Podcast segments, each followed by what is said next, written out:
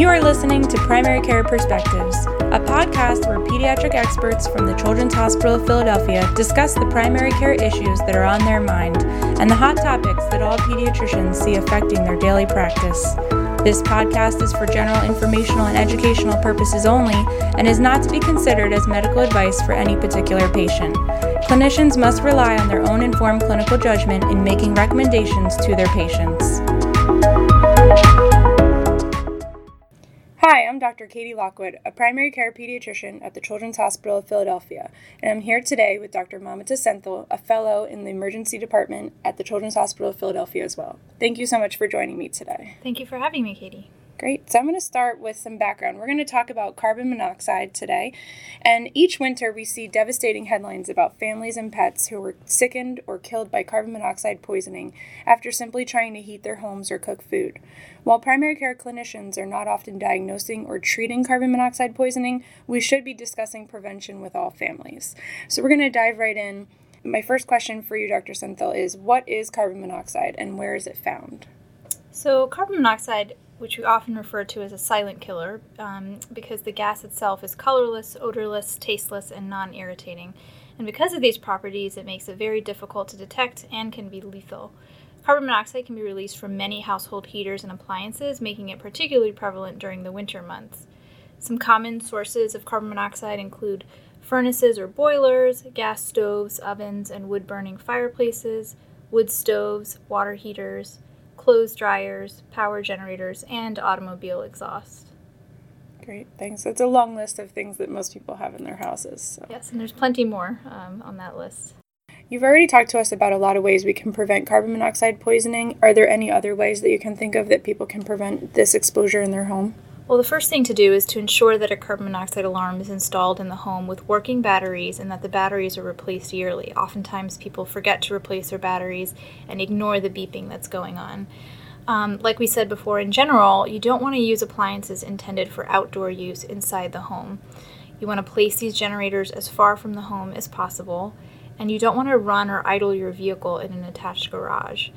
Like I said, with these beeping alarms, um, oftentimes people mistake them, um, the beeping from a carbon monoxide monitor, as batteries being low, but it could also be um, that your carbon monoxide detector is actually detecting carbon monoxide in the home. So if the detector alarms, have everyone in the home, including pets, evacuate the building and call 911. Great. And so, what are the most common symptoms of carbon monoxide poisoning? How would I know that I or someone I know or a patient had carbon monoxide poisoning? So, you know, while patients with more clinically significant symptoms from carbon monoxide poisoning often present to the ED, subtle carbon monoxide poisoning can present to primary care, and so it should always be considered when a child presents with new headaches during the fall or winter when furnaces go on. So, carbon monoxide often causes symptoms that mimic the flu, such as headache, nausea, vomiting, shortness of breath, and fatigue.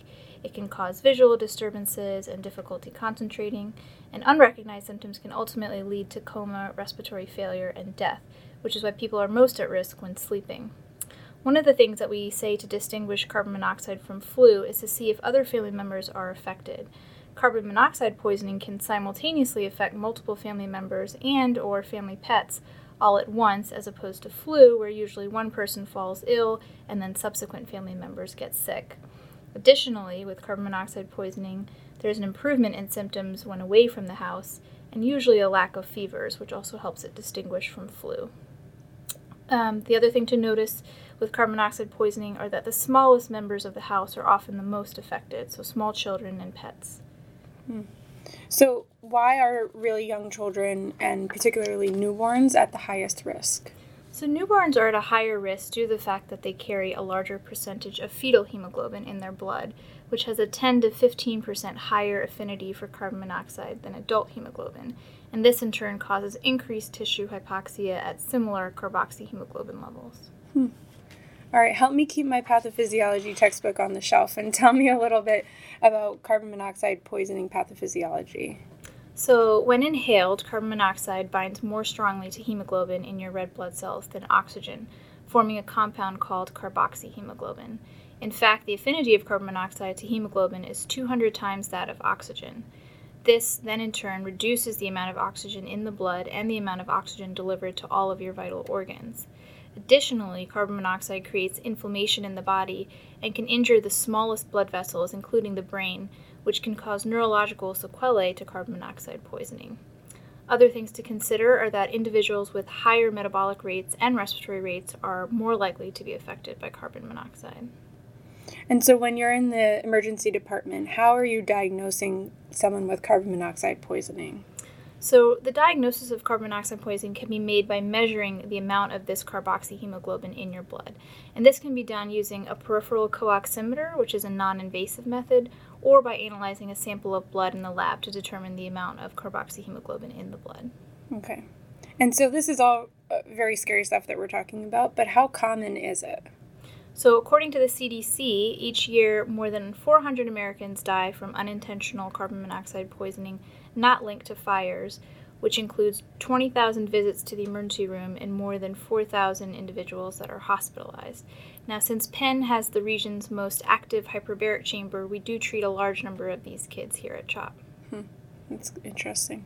So tell me, um, we're going to jump ahead a little bit to talking about treatment since you mentioned a hyperbaric chamber. So, how do you treat carbon monoxide poisoning?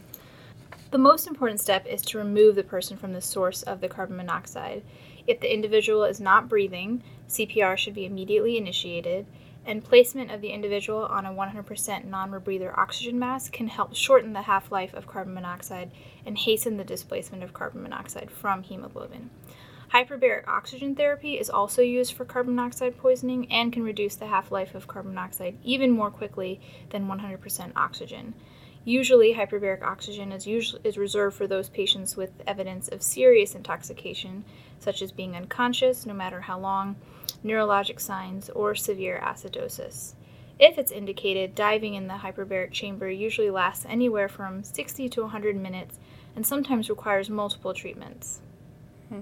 I remember seeing some of those patients being treated in residency, and it's scary, but it's also um, really good to know that we have that resource available to our patients here at CHOP and Penn. Absolutely.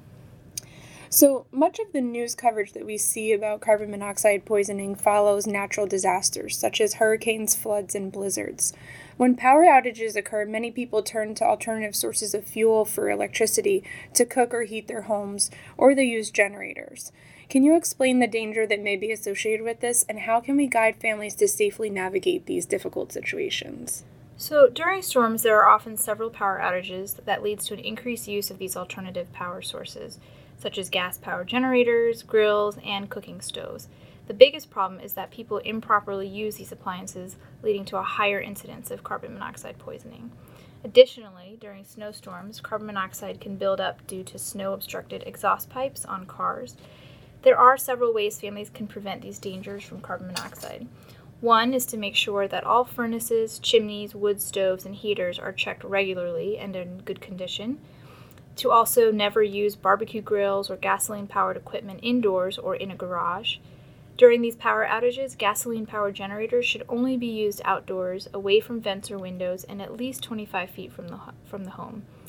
You also do not want to use gas ovens to heat your home and avoid sitting in a car with the engine running if deep snow or mud is blocking the exhaust pipe.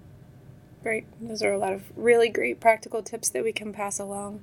We also talk to families about buying carbon monoxide detectors. Where in their home should they place these detectors? So, ideally, a carbon monoxide detector should be placed in each major area of the house, such as the kitchen, living room, and bedrooms.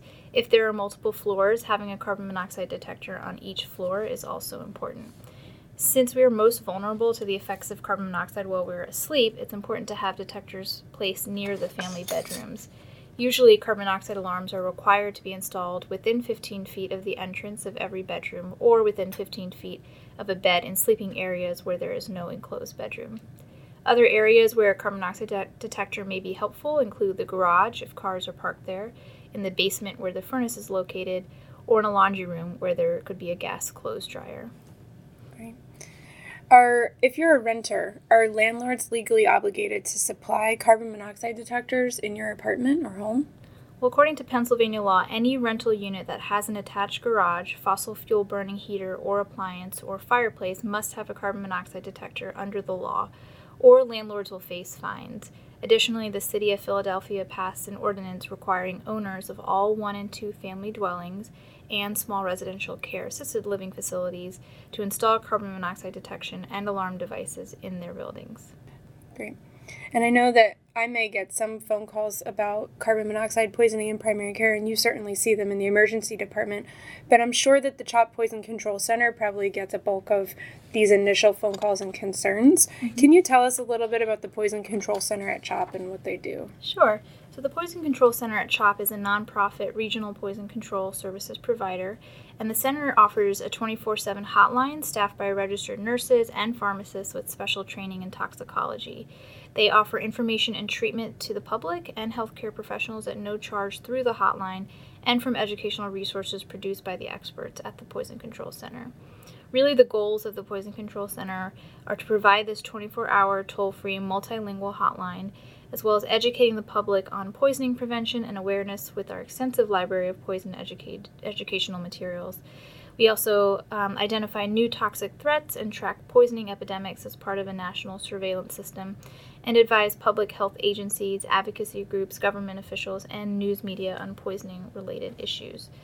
We do have um, a Facebook page as well as a website to have additional information, and it's important to note that you are able to reach a regional poison control center anywhere in the U.S. by calling 1 800 222 1222. Great.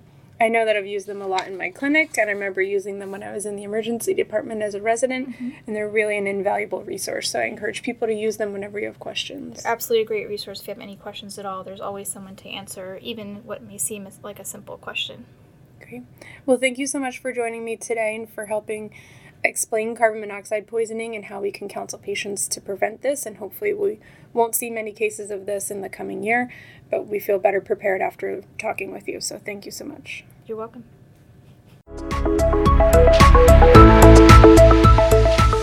Thank you for listening to this episode of Primary Care Perspectives. You can download and subscribe to future episodes on iTunes or visit chop.edu slash PCP podcasts for a listing of all episodes. I look forward to our next chat.